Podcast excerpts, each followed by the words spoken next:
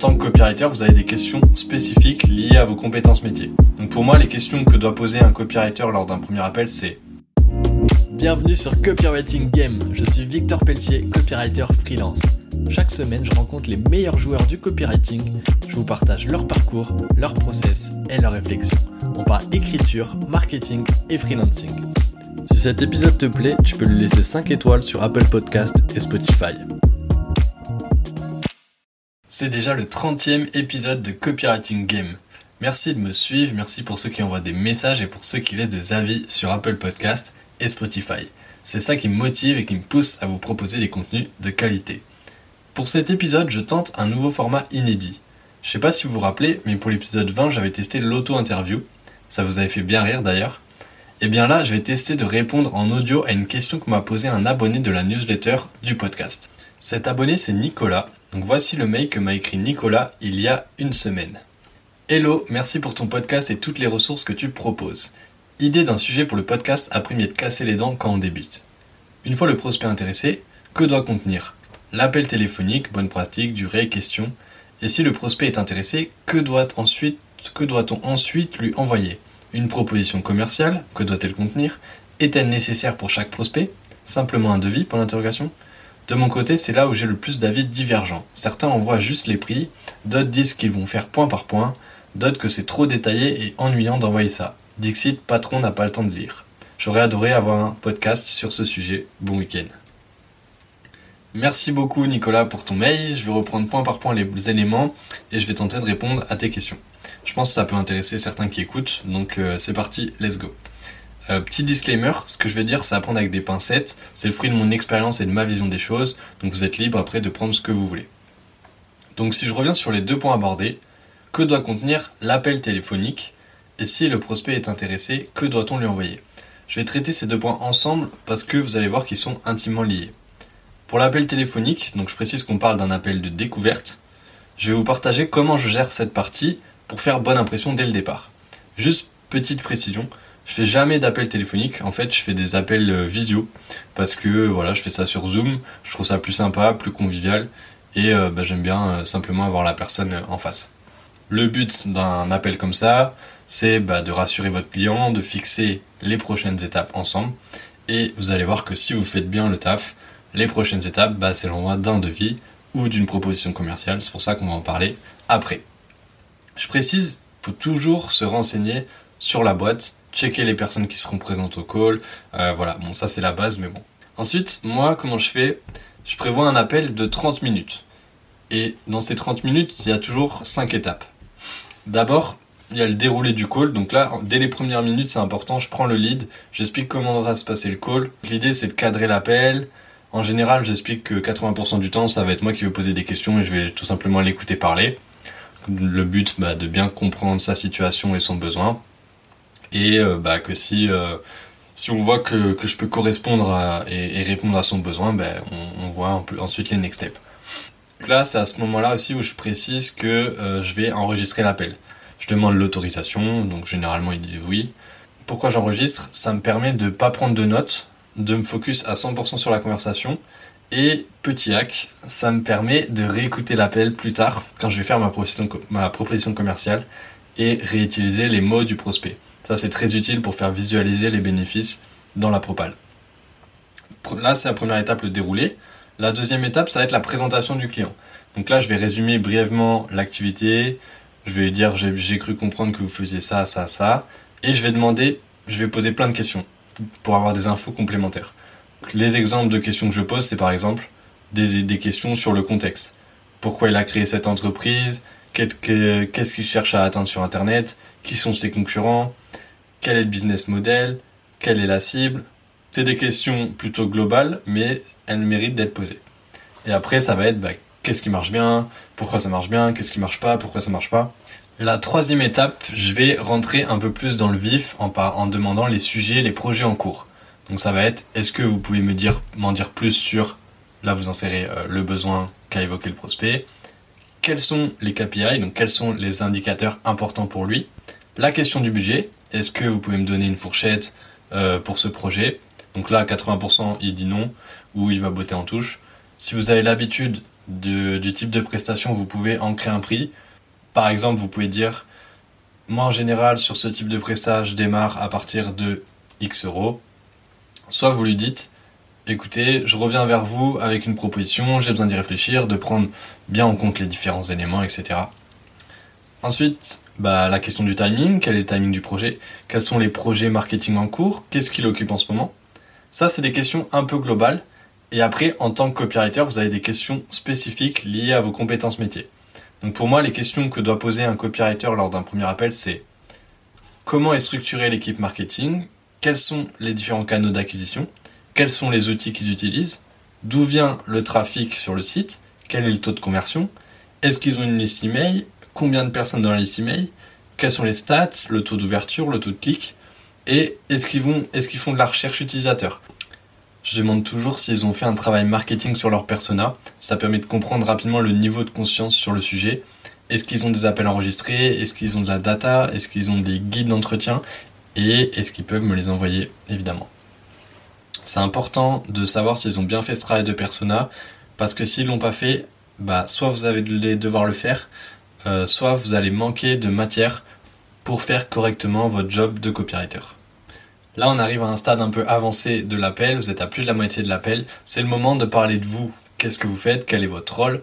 Et est-ce que vous avez déjà travaillé sur des cas similaires euh, à ce que vous expose euh, votre interlocuteur? Si vous avez des cas clients à montrer et à expliquer, c'est mieux.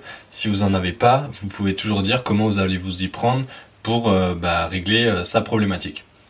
Pour cette partie présentation, je vous conseille de faire assez court, 2-3 minutes max. Il faut faire attention à ne pas sortir une présentation trop bateau, trop générique qui fait un peu euh, répéter, même si vous pouvez la préparer avant. L'idée c'est euh, quand même de, se présenter en, tendant en plantant des petites graines pour que l'interlocuteur puisse rebondir et euh, une présentation qui colle à son besoin et qui colle qui est personnalisée par rapport à ce dont vous avez parlé avant. Et la dernière partie, c'est les prochaines étapes, les next steps. La règle d'or, ne jamais raccrocher sans savoir ce que vous allez faire ensuite. Ça, c'est une erreur fatale parce que si vous faites ça, vous créez de la confusion d'entrée et il y a peu de chances que votre prospect signe avec vous. Donc, si le client me confirme son intérêt pendant le call, là, j'ai deux possibilités. Soit je dis, écoutez, euh, je vous envoie une proposition commerciale la semaine prochaine, si c'est un petit projet. Quand je dis petit projet, ça dépend de vos critères. Pour vous donner mon exemple, je considère que c'est un petit projet en dessous de 2000 euros. Soit je dis, je vous propose de caler un call ensemble la semaine prochaine pour vous présenter ma proposition commerciale en direct et répondre à vos questions. Pour une propale au-dessus de 2000 euros, je fais en sorte de la présenter direct euh, devant le client. Ça permet de rassurer, ça renforce la confiance et je peux lui donner un maximum de contexte. Donc ça, c'était pour la question sur le contenu d'un appel découverte. J'espère avoir bien répondu à ta question, Nicolas. Maintenant, pour le deuxième point, et si le prospect, donc je, vais le relire un peu parce qu'on a dit pas mal de choses, et si le prospect est intéressé, que doit-on ensuite lui envoyer? Une proposition commerciale, que doit-elle contenir? Est-elle nécessaire pour chaque prospect ou simplement un devis? De mon côté, c'est là où j'ai le plus d'avis divergents. Certains envoient juste les prix, d'autres disent ce qu'ils vont faire point par point, d'autres que c'est trop détaillé en lui envoyer ça, Dixit patron n'a pas le temps de lire. Donc là, c'est vrai qu'on a deux teams. On a la team je fais pas de propositions commerciales et la team je fais des propositions commerciales. Eh bien, spoiler, je suis de la team je fais des propositions commerciales. Et je vais vous expliquer pourquoi. Pour vous expliquer un peu mon point de vue, je vais vous raconter une histoire qui arrivée avec un de mes anciens clients. Euh, donc c'était cette année, au mois d'avril 2022. Je reçois un message par mail d'un client, d'un prospect qui m'a repéré sur LinkedIn, qui est donc un gros client, un gros groupe euh, sportif euh, célèbre, qui me contacte pour, euh, pour une mission de copywriting, l'écriture d'un script. et, voilà, donc je, fais l'appel découverte, donc avec tous les, toutes les étapes que, que j'ai présentées juste avant. Ça se passe bien, bon feeling. Ensuite, on me demande d'envoyer un devis. Donc je dis très bien, euh, je vous envoie le devis. Je parle pas de proposition commerciale. Je dis je vous envoie le devis. Sauf que je savais que ça allait être un, prix à plus de, à plus, enfin ça allait être une propale à plus de 2000 euros. Donc moi je voulais pas envoyer juste un simple devis, je voulais envoyer une propale. Donc j'ai fait, j'ai fait une propale, j'ai fait la, une propale, une propale bien propre, etc. Pour l'anecdote, moi je préfère présenter les, propositions commerciales en direct, sauf que là c'était assez, c'était assez urgent, fallait que je l'envoie. Donc je décide de faire un loom pour euh, quand même donner un peu plus d'arguments et la présenter. Donc j'enregistre le loom et en fait j'ai une galère de fou avec loom. Je n'arrive pas à je n'arrive pas à enregistrer. J'essaye plusieurs fois, j'essaie plusieurs fois et je savais qu'il y avait une deadline qu'il fallait que j'envoie la propale assez rapidement. Donc je décide, mon loom ne marche pas, je décide d'envoyer juste la propale, donc je l'envoie en PDF dans le, dans le mail, en, voilà, en disant voilà ma, ma, ma proposition commerciale.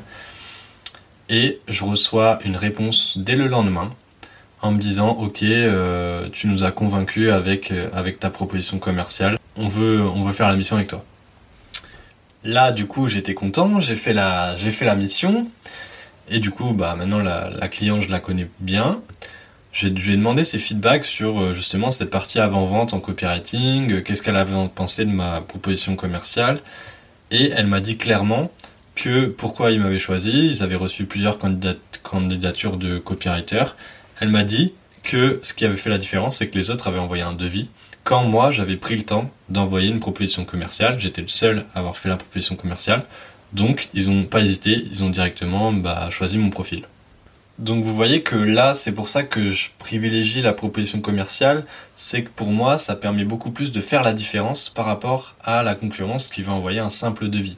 Et effectivement, oui, j'ai passé plus de temps que faire juste un devis qui va prendre 5 minutes. Mais derrière, je considère que c'est rentabilisé.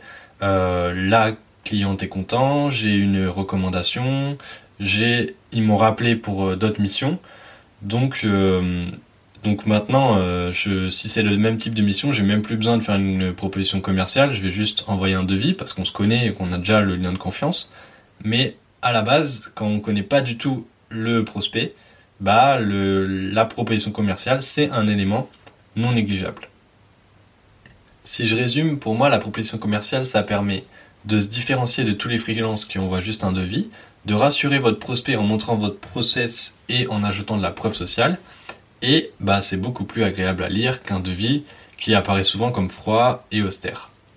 Encore une fois, le copywriting, c'est se mettre à la place de la personne qui va nous lire, et pour le coup, bah, je préfère recevoir une proposition commerciale personnalisée qui me montre comment cette personne elle va m'amener d'un point A à un point B plutôt qu'un simple devis avec euh, le prix euh, marqué en face.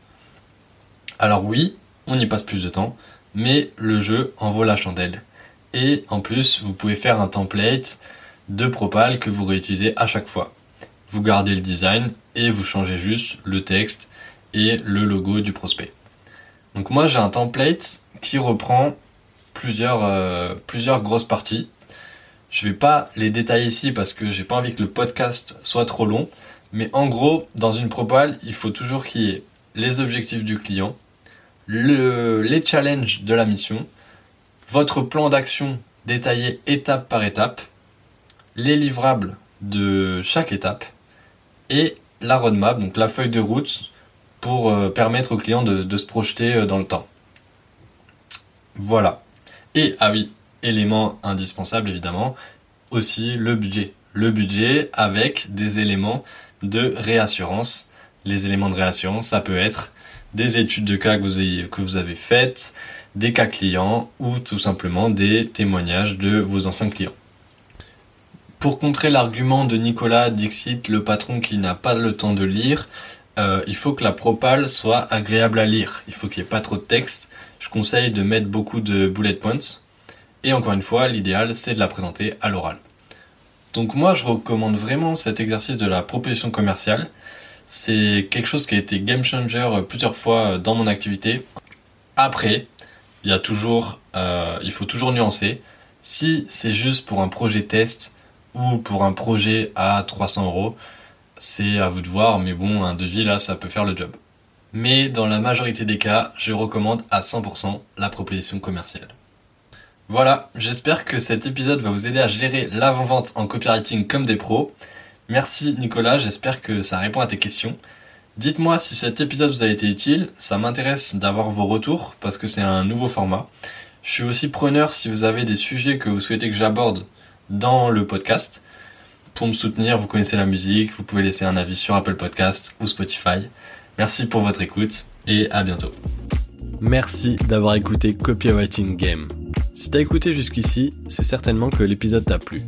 Pour me soutenir, n'hésite pas à mettre 5 étoiles sur Apple Podcast et Spotify, parce que ça m'aide beaucoup pour le référencement. J'ai lancé ce podcast car le copywriting me passionne. Je suis copywriter et si t'as des besoins à ce sujet, n'hésite surtout pas à m'envoyer un message. Tu trouveras mon LinkedIn et mon mail dans la description. À très vite sur Copywriting Game, le podcast du copywriting.